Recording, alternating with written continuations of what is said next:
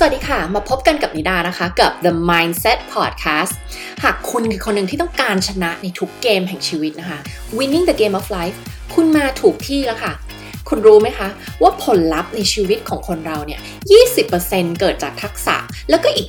80%เนี่ย มาจาก mindset หรือว่ากรอบความคิดของเรานั่นเอง เมื่อเราเชื่อแบบไหนนะคะ เราก็จะลงมือทำแบบนั้น แล้วก็ทำให้ได้ผลลัพธ์แบบเดิมๆ อยากได้ผลลัพธ์ใหม่ๆ เราต้องเปลี่ยนแล้วก็ท้าทายความเชื่อเดิมของเราค่ะพอดแคสต์นี้จะมาแชร์ความรู้และวิธีการดีๆ เพื่อที่จะออกแบบตั้งเป้าหมาย และพัฒนาชีวิตทั้ง 10 ด้าน ไม่ว่าจะเป็นความรักการงานธุรกิจ การเงิน สุขภาพ EQ เป้าหมายชีวิต วันนี้แค่คุณฟังพอดแคสต์นี้แล้วทำตาม การเปลี่ยนแปลงแม้แค่วันละนิดวันละหน่อย รวมๆหลายวันเข้า คุณก็จะเห็นผลลัพธ์ของการเปลี่ยนแปลงนั้นค่ะ มาเริ่มต้นสร้างชีวิตในแบบที่เราต้องการ อย่ามัวแต่นั่งฝันหรือผลัดวันประกันพุ่ง เพราะวันที่เราฝันไว้มันจะไม่จู่ๆเกิดขึ้นเองค่ะ แต่มันจะเกิดขึ้นต่อเมื่อเราเริ่มลงมือทำตั้งแต่วันนี้ค่ะโคชนิดา โคชผู้บริหาร และโคชด้านความรักความสัมพันธ์ และเจ้าของหนังสือ Shine from Within วันนี้จะมาแชร์ความรู้ดีๆ ด้านจิตวิทยา และการพัฒนาตนเองที่ทุกคนสามารถนำไปปรับใช้ได้จริง ถ้าพร้อมแล้วไปลุยกันค่ะ พอดแคสต์วันนี้นะคะ เราจะมาพูดถึงเรื่องของภาพลวงตาที่เกิดจากคำว่า ฉันกำลังพยายามอยู่ มันแปลว่าอะไรนะคะ หลายหลายครั้งนะคะ เรามักจะลวงตัวเองค่ะ เราลวงตัวเองนะคะ เวลาที่เรามีเป้าหมายอะไรบางอย่างแล้ว เราก็อยากจะทำให้มันสำเร็จนะคะ เราอยากที่จะมีชีวิตแบบนี้แบบนั้นนะคะ เราก็เลยหลอกลวงตัวเองค่ะ เราลวงตัวเองด้วยคำพูดลักษณะแบบนี้นะคะ ลองฟังดูว่า เราคุ้นๆคำพูดลักษณะแบบนี้บ้างไหม หรือว่าเราเคยได้ยินใครพูดคำพูดลักษณะแบบนี้บ้างไหมนะคะ อย่างเช่น ฉันกำลังพยายามอยู่ เดี๋ยวเดี๋ยวจะลองดู เดี๋ยวจะลองดูนะว่าเออสิ่งนี้มันต้องทำยังไง เดี๋ยวจะลองไปถามคนดู ว่ามันต้องทำยังไง แล้วเดี๋ยวจะลองลองทำดู เดี๋ยวปัญหามันก็หาทางแก้ด้วยตัวมันเองแหละนะคะหรืออาจจะเป็นคำพูดลักษณะประมาณว่าโอเค เดี๋ยวจะพยายามทำเดี๋ยวจะลอง เดี๋ยวจะพยายาม หรืออาจจะเป็นคำพูดลักษณะที่ว่า เออ รอไปก่อน เดี๋ยวคำตอบมันก็มาให้เราเห็นเองแหละ เดี๋ยวคำตอบหรือเดี๋ยววิธีการที่จะแก้ปัญหานี้หรือว่าเดี๋ยวคำตอบในการที่เราจะทำเรื่องนี้ให้มันสำเร็จอะเป้าหมายเรื่องนี้เราจะทำให้สำเร็จเดี๋ยววิธีการมันจะเผยตัวเองมาให้เรารู้เองแหละนะคะแต่คำที่เราได้ยินบ่อยที่สุดน่าจะเป็นประมาณว่าเออเดี๋ยวจะพยายาม เดี๋ยวจะลอง เดี๋ยวเดี๋ยวจะทำเดี๋ยวจะทำเดี๋ยวจะลอง นะคะ อันนี้จะเป็นคำที่เราได้ยินบ่อยที่สุดนะคะ ซึ่งคำพูดเหล่านี้นะคะ เราเรียกว่ามันเป็นภาพลวงตา เพราะว่ามันลวงให้เราคิดว่าเรากำลังพยายามทำอะไรบางอย่างอยู่ เรากำลังลงมือทำอะไรบางอย่างอยู่ เราไม่ได้ยนิ่งดูได้เราไม่ได้อยู่เฉยๆนะ แต่เรากำลังทำอะไรบางอย่างอยู่นะคะ แต่จริงๆแล้วเราไม่ได้ทำอะไรเลยนะคะ หรือเราอาจจะทำแต่ไม่ได้ทำแบบมีประสิทธิภาพประสิทธิผล เราไม่ได้ทำอย่างจริง ๆ จังๆ เพื่อที่จะให้มันสำเร็จจริง ๆ แต่เราทำแบบทำแบบขอไปทีทำแบบเหยาะแยะ ทำแบบลองจริง ๆอะ่ะเออคำว่าลองมันแปลว่าอะไรลองก็คือเหมือนแบบจุ่มเท้าลงไปในสระน้ำเพื่อลองดูซิว่าอุณหภูมิในน้ำมันเป็นยังไง เหมือนเรากำลังแบบทดสอบทดลองอะไรบางอย่างอยู่แต่เราไม่ได้ทำมันจริง ๆ จังๆนึกออกไหมคะอ่า เหมือนลักษณะที่ในภาษาอังกฤษเราเรียกว่า dabble dabble คือเหมือนแบบอืมลองลองทำดูแต่ไม่ได้ทำแบบจริง ๆ จังๆทำแบบเออเหมือนให้ขึ้นชื่อว่าได้ลองทำแล้วนะ แต่จริงๆไม่ได้ทำไม่ได้ทำแบบจริง ๆ จังๆนึกออกไหมคะ ซึ่งทำไมเราถึงพูดคำพูดเหล่านี้ทำไมเราบอกว่าเออเดี๋ยวจะลองเออเดี๋ยวจะไปออกกำลังกายเออเดี๋ยวจะลดความอ้วนอุ้ยเดี๋ยวเดี๋ยวอีกสักสามปีจะสร้างธุรกิจที่อยากจะทำเอ้ยเดี๋ยวอีกสองปีจะลาออกจากงานที่เราไม่ชอบ เอ้ย ความสัมพันธ์อันนี้มันไม่ work เลยรู้สึกเป็นพิษกับชีวิตเราเลยแต่เดี๋ยวเดี๋ยวเดี๋ยวเราจะเลิกกับเขาเดี๋ยวเดี๋ยวขอเวลาทำใจก่อนเดี๋ยวเราจะเลิกเขานะคะคำพูดเหล่านี้มันเป็นสัญญาณบอกว่าเราจะไม่ทำหรอก มันเป็นข้ออ้างให้เราอยู่ในสิ่งสิ่งนี้ต่อไปอยู่ในความสัมพันธ์นี้ต่อไป มันเป็นข้ออ้างให้เราไม่ลงมือทำข้ออ้างให้เราขี้เกียจต่อไป มันเป็นข้ออ้างให้เราทรยศต่อเป้าหมายของเรา มันเป็นข้ออ้างให้เราไม่ลงมือทำเพื่อให้เป้าหมายเรามันสำเร็จจริง ๆ นะคะ ซึ่งเราเราพูดคำพูดเหล่านี้ไปเพื่ออะไร ก็เพื่อให้เรารู้สึกดีกับตัวเองไงเหมือนเป็นการหลอกตัวเองนะคะ ว่า เอ้ย ฉันไม่ได้อยู่เฉยๆนะ แต่ฉันกำลังทำอะไรบางอย่างอยู่ เราลวงตัวเองให้เรารู้สึกดีกับตัวเราเอง แต่จริง ๆ แล้วเราไม่ได้ลงมือทำอะไรเลยนะคะ ถ้าเรามานั่งนึกกันให้ดีๆนะคะ แล้วมันก็ทำให้เราเกิดสิ่งที่เราเรียกว่าผลัดวันประกันพรุ่งหรือว่า procrastinate นั่นเองนะคะทีนี้มนุษย์เรา procrastinate หรือว่าเราผลัดวันประกันพรุ่งไปเพื่ออะไรนะคะ เพื่ออะไรนะคะ เหตุผลอย่างแรกเลยนะคะ ก็เพราะว่ามนุษย์เราเนี่ยขี้เกียจนะคะ เราขี้เกียจเราอยากจะได้ผลลัพธ์ ที่มันเยอะๆแต่ในขณะเดียวกัน เราต้องการที่จะลงมือทำให้ได้น้อยที่สุดอะเราต้องการที่จะลงทุนน้อยที่สุด ลงทุนเวลาลงทุน ลงแรง ลงพลังงานลงลงทุนอะไรก็แล้ว แต่ที่เป็นทรัพยากรของเราเนี่ยให้น้อยที่สุด แล้วก็ได้รับผลลัพธ์ตอบแทนกลับมาให้ได้มากที่สุดนะคะ แล้วมนุษย์เราก็เป็นคนขี้เกียจเราอยากจะได้ผลลัพธ์เราเนี่ยแต่เราไม่อยากจะลงมือทำนะคะมันเป็นธรรมชาติที่เราจะเป็นคนที่ขี้เกียจนะคะ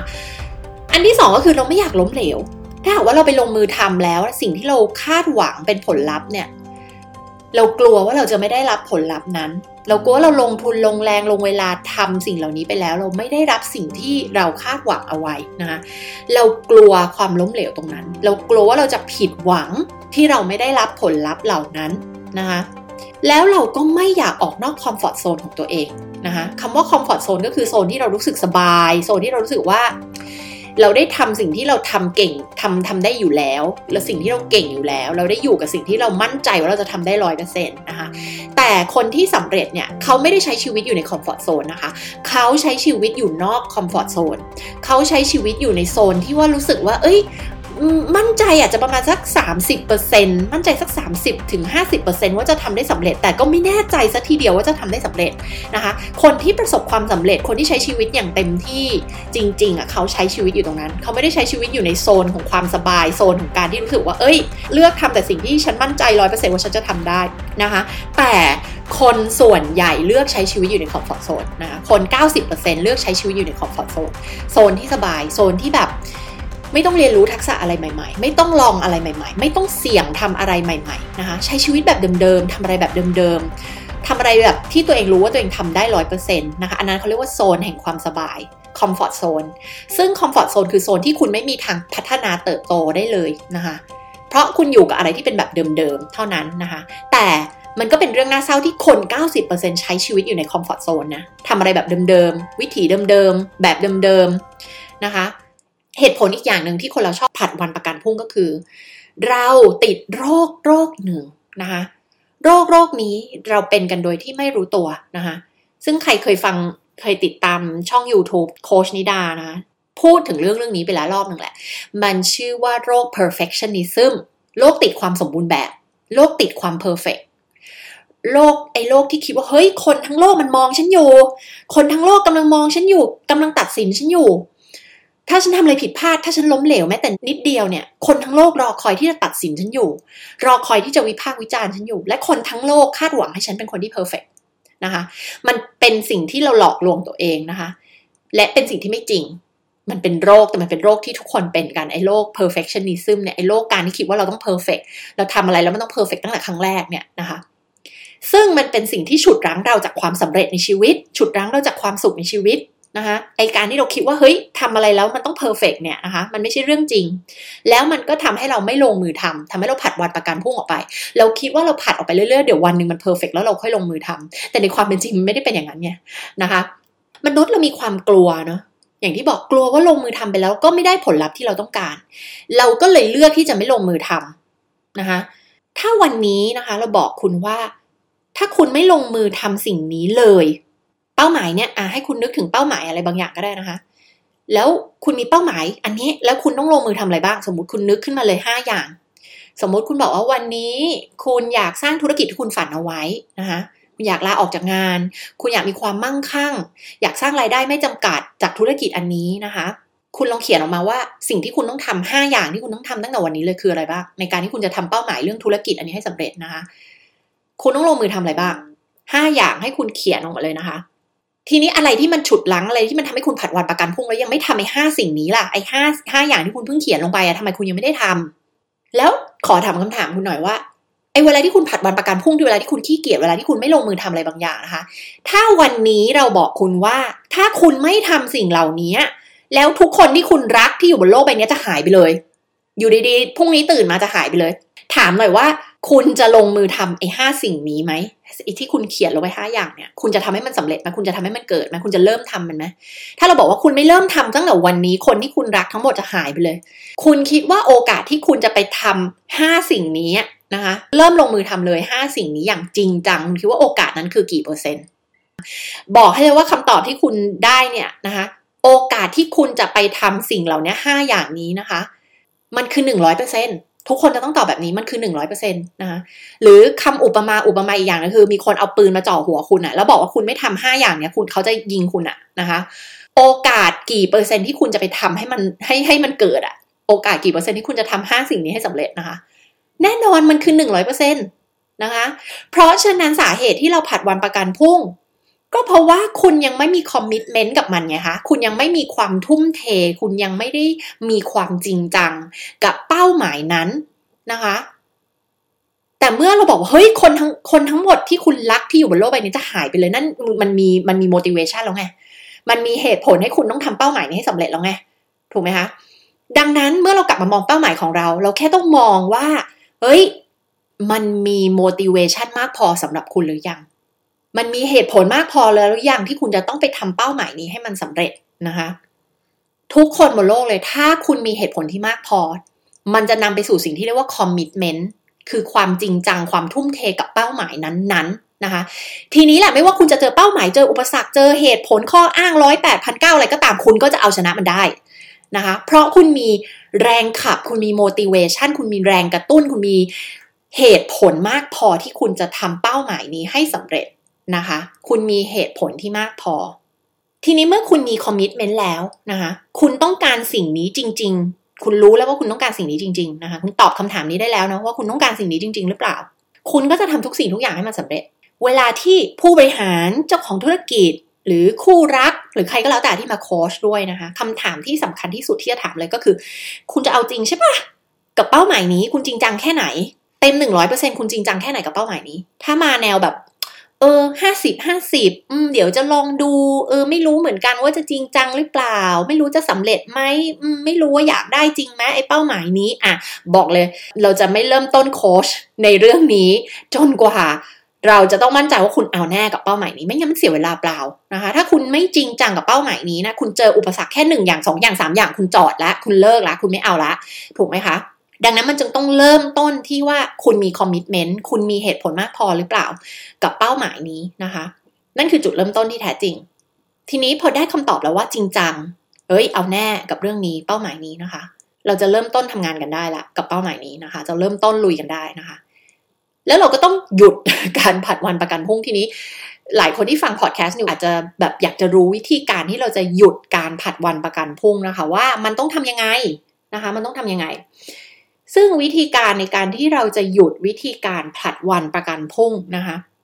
วิธีการนั้นก็คือมีหลายวิธีนะคะ เดี๋ยวจะพูดให้ฟังเป็นข้อๆนะคะ ข้อที่หนึ่งคือคุณต้องลงมือทำทันที อ่าลงมือทำทันทีคุณจะทำอะไรก็ไม่รู้แหละ คุณจะวางแผนคุณจะเขียน ว่าคุณต้องไปทำอะไรบ้างนะคะ คุณต้องลงมือทำตอนนี้ ไม่ใช่บอกว่าเอ้ยเดี๋ยวเดี๋ยวอีกอีกอาทิตย์หน้าอาทิตย์หน้าค่อยค่อยลงมือทำอาทิตย์หน้าค่อยมาคิดแผนธุรกิจอาทิตย์หน้าค่อยคิดว่าจะทำธุรกิจอะไรดี อาทิตย์หน้าค่อยไปคุยกับคนนั้นคนนี้ เพื่อจะได้ไอเดียว่าจะไปทำธุรกิจอะไรดี ไม่ใช่คุณต้องลงมือทำตั้งแต่วันนี้นะคะ ลงมือทำตั้งแต่วันนี้เลยเขียนเลย brainstorm ไอเดียเลย จะคุยกับใครคุยตั้งแต่วันนี้เลย โทรตอนนี้เลย ลงมือทำทันทีเลยนะคะ ถ้าวันนี้มันมันเย็นแล้วมันดึกแล้วไม่มีเวลาพรุ่งนี้นะคะ คุณต้อง make commitment กับตัวเองนะคะว่า คุณจะโทรไปคุยกับใครพรุ่งนี้ คุณจะเขียนอะไรพรุ่งนี้ คุณจะวางแผนธุรกิจอะไรพรุ่งนี้ คุณเริ่มทำอะไรได้เลยทันที คุณอาจจะเปิดบริษัทพรุ่งนี้ไม่ได้แต่คุณต้องมีอะไรบางอย่างที่คุณทำได้ตั้งแต่พรุ่งนี้หรือวันนี้นะคะต่อมาวิธีการก็คือคุณต้องกำหนดกรอบเวลานะคะว่าคุณจะให้เวลาตัวเองเท่าไหร่ในการทำแต่ละอย่าง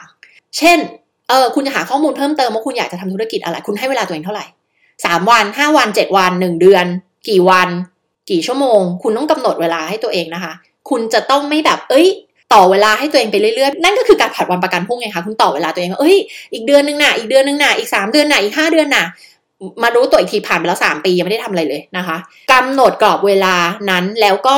ต้องมีวินัยกับกรอบเวลานั้นที่ที่กำหนดให้ตัวเองด้วยนะคะ ว่าคุณจะให้เวลาในการเฮ้ยคิดแผนธุรกิจนานเท่าไหร่ คุณจะให้เวลาในการทำแต่ละขั้นตอนอะเท่าไหร่นะคะ ต่อมาคืออันนี้เป็นเคล็ดลับส่วนตัวที่ใช้ในการ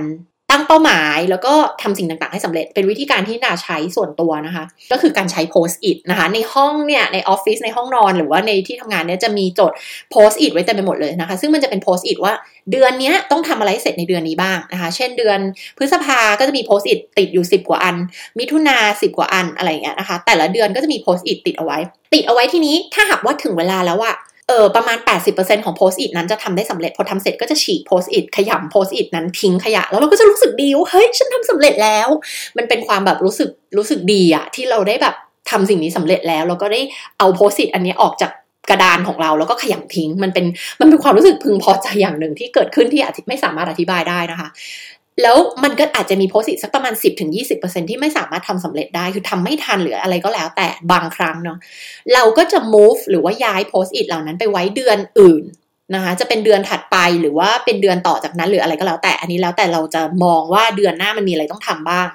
แล้วมันมันจะสามารถเอาโพสิตไปติดเพิ่มให้กับเดือนหน้าได้หรือเปล่าหรือว่ามันแน่นแล้วอะไรเงี้ยนะคะ อันนี้ก็คือเป็นวิธีการที่เราแบบ ใช้นะส่วนตัวในการที่จะทำสิ่งต่างๆ ให้สำเร็จนะคะ แล้วโพสต์อิทที่ติดอยู่ในแต่ละเดือนบางครั้งก็จะกำหนดวันไปเลยใช้คล้ายๆเหมือนเป็นปฏิทินนะคะกำหนดไปเลยว่า อันนี้ต้องทำตั้งแต่วันที่หนึ่งถึงสามมิถุนาอันนี้ต้องทำตั้งแต่วันที่ 4 ถึง 7 มิถุนาอะไรเงี้ยคือจะกำหนดไปเลย อันนี้จะทำวันที่ 8 มิถุนา9มิถุนานะคะ แล้วอันนี้มันจะทำให้เราแบบไม่งงอะ่ะไม่งงกับชีวิตไม่ผัดวันประกันพรุ่งนะคะ อันนี้คือวิธีการส่วนตัวที่ใช้นะคะ คือใช้ Post-it อีกอย่างหนึ่งที่ที่แนะนำก็คือ หาวิธีการเตือนตัวเองเกี่ยวกับเป้าหมายที่เราต้องทำให้สำเร็จนะคะ จะติดเป็นรูปจะทำ vision board ก็ได้ vision board ก็คือบอร์ดที่เราแบบติดทุกอย่างที่เราอยากเห็นในชีวิตของเรา 3 ปีต่อจากนี้ 5 ปีต่อจากนี้ 1 ปีต่อจากนี้นะคะ แล้วเราก็ทำขึ้นมาเป็นบอร์ดเราก็ติดไว้ในห้องเราที่ที่ที่เราสามารถเห็นทุกวันเฮ้ยนี่คือสิ่งที่เราอยากเห็นแบบเป็นความสำเร็จของเรานี่คือสิ่งที่เราอยากมีในชีวิตของเรานะคะ หาวิธีการเตือนตัวเองจะเตือนยังไงก็ได้จะทำเป็นวอลเปเปอร์ติดในมือถือในแล็ปท็อปของเราก็ได้นะคะ อาจจะเป็นอันนี้มันแล้วแต่เราแล้วว่าวิธีการไหนที่มันจะ work สำหรับแต่ละคนนะคะ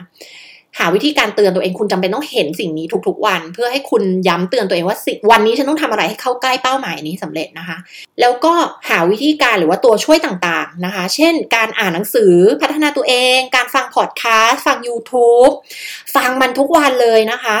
อาจจะจ้างโค้ชหรือว่าลงคอร์สเรียนพัฒนาทักษะที่ต้องการพัฒนาอะไรบางอย่างนะคะ อันนี้คือตัวช่วยต่างๆ เครื่องมือต่างๆ ที่จะช่วยเราทำเป้าหมายของเราสำเร็จ อย่างวิธีการที่นิดาใช้ก็คือ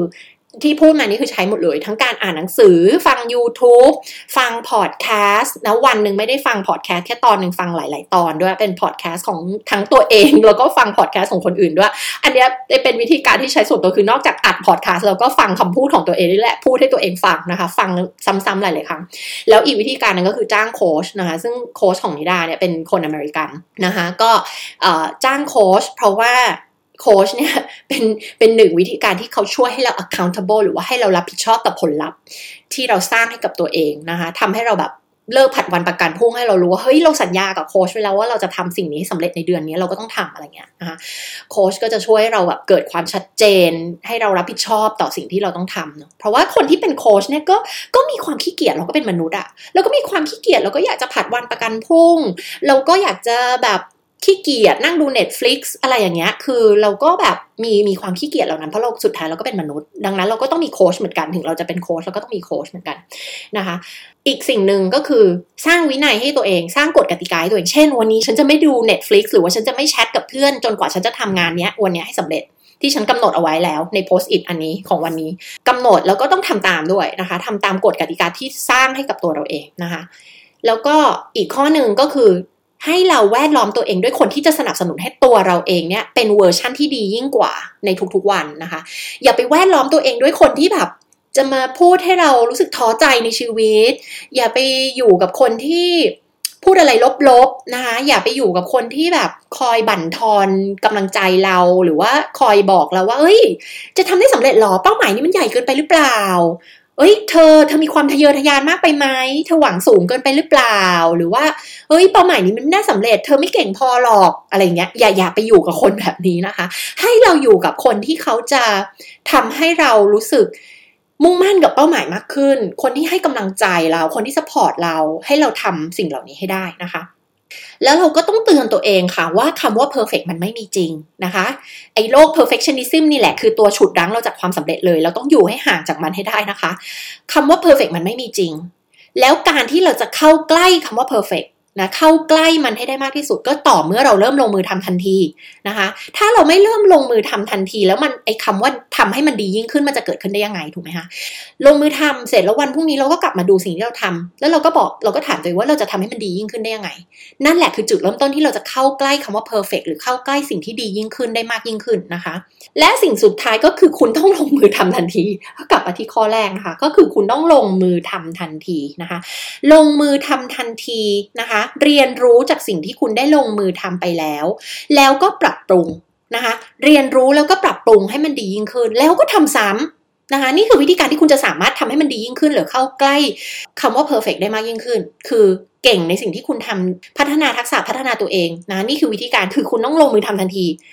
เรียนรู้แล้วก็ปรับปรุงให้มันดียิ่งขึ้น แล้วก็ทำซ้ำอีกนะคะ วนอยู่อย่างเงี้ยนะคะ แล้ววันหนึ่งคุณก็จะค้นพบว่า เฮ้ย คุณมาไกลมากเลยอะ จากวันนั้นที่คุณเริ่มต้นทำจากวันแรกที่มันดูแบบไม่ได้เรื่อง มันไม่เก่งไม่โอเคเลยอะเมื่อคุณทำไปเรื่อยๆเรื่อยๆอะค่ะ แล้วเรียนรู้ปรับปรุงพัฒนาทำซ้ำอยู่อย่างเงี้ยนะคะ มันก็จะไปถึงจุดที่คุณรู้สึกว่าเฮ้ยเฮ้ยเราก็เก่งนี่ว่า เฮ้ยมันมันมันเจ๋งนี่นาสิ่งที่เราทำนึกออกไหมคะแต่ถ้าคุณไม่เริ่มลงมือทำตั้งแต่วันนี้ มันก็จะไม่ไปถึงจุดนั้นนะคะ และนั่นคือเหตุผลที่คนส่วนใหญ่ไม่ลงมือทำไง คนส่วนใหญ่คือคือแบบโหต้องทำกี่ครั้งเนี่ยมันถึงจะดีขึ้น ต้องทำกี่ครั้งฉันถึงจะเก่งขึ้น เราอยากได้ทางลัดมนุษย์ส่วนใหญ่อยากได้ทางลัด แต่ทางลัดมันไม่มีจริงในโลกนี้ไงคะคุณต้องลงมือทำ ลงมือทำเรียนรู้ปรับปรุงทำซ้ำคุณถึงจะเก่งขึ้น มันไม่ใช่แบบอยู่ดีๆ คุณตื่นมาแล้วคุณก็จะเก่งเลย มันมันไม่ใช่ความจริงอะนะคะ ก็ขอให้ทุกคนนะคะได้ทำตามวิธีการเคล็ดลับขั้นตอนที่ได้แนะนำไปที่ได้เล่าให้ฟังนะคะทำตามทั้งหมดเนี่ยแล้วคุณจะสามารถเลิกผัดวันประกันพรุ่งได้นะคะ แต่ก่อนอื่นอย่างที่บอกเนาะหาเหตุผลในเป้าหมายของคุณให้ได้ก่อน นะคะ เหตุผลที่มันมากพอที่คุณจะทุ่มเทหรือว่าเกิดคอมมิชเมนต์กับเป้าหมายนี้แบบ 100%แบบไม่มีข้อสงสัย คุณมีความทุ่มเทกับเป้าหมายนี้แบบ ไม่มีข้อสงสัยแบบปราศจากข้อสงสัยใด ๆ นะคะ คุณมุ่งมั่นร้อยเปอร์เซ็นต์เมื่อไหร่นั่นแหละค่ะเราถึงเริ่มลุยกันนะคะถ้าคุณยังหาเป้าหมายที่คุณรู้สึกมุ่งมั่นในระดับแบบนั้นไม่เจอนะคะ คุณก็ต้องหาเป้าหมายนั้นให้เจอก่อนนะคะ ว่าอะไรล่ะที่คุณอยากจะได้จริง ๆ ในชีวิตนี้ อะไรที่มันมีความหมายมากพอนะคะ แล้วถ้าใครอยากรู้เรื่องการตั้งเป้าหมายก็กลับไปฟังพอดแคสต์ที่พูดถึงเรื่องของการตั้งเป้าหมายนะคะมีเล่าให้ฟังในนั้นไปนะคะก็หวังว่าวันนี้พอดแคสต์จะได้เป็นประโยชน์กับทุกๆคนนะคะ ให้ได้เลิกผลัดวันประกันพุ่ง เลิกติดโลก perfectionism กันนะคะแล้วลงมือทำกับสิ่งที่คุณต้องทำให้สำเร็จตั้งแต่วันนี้นะคะ แล้วเรามาพบกันในพอดแคสต์ตอนต่อไปค่ะ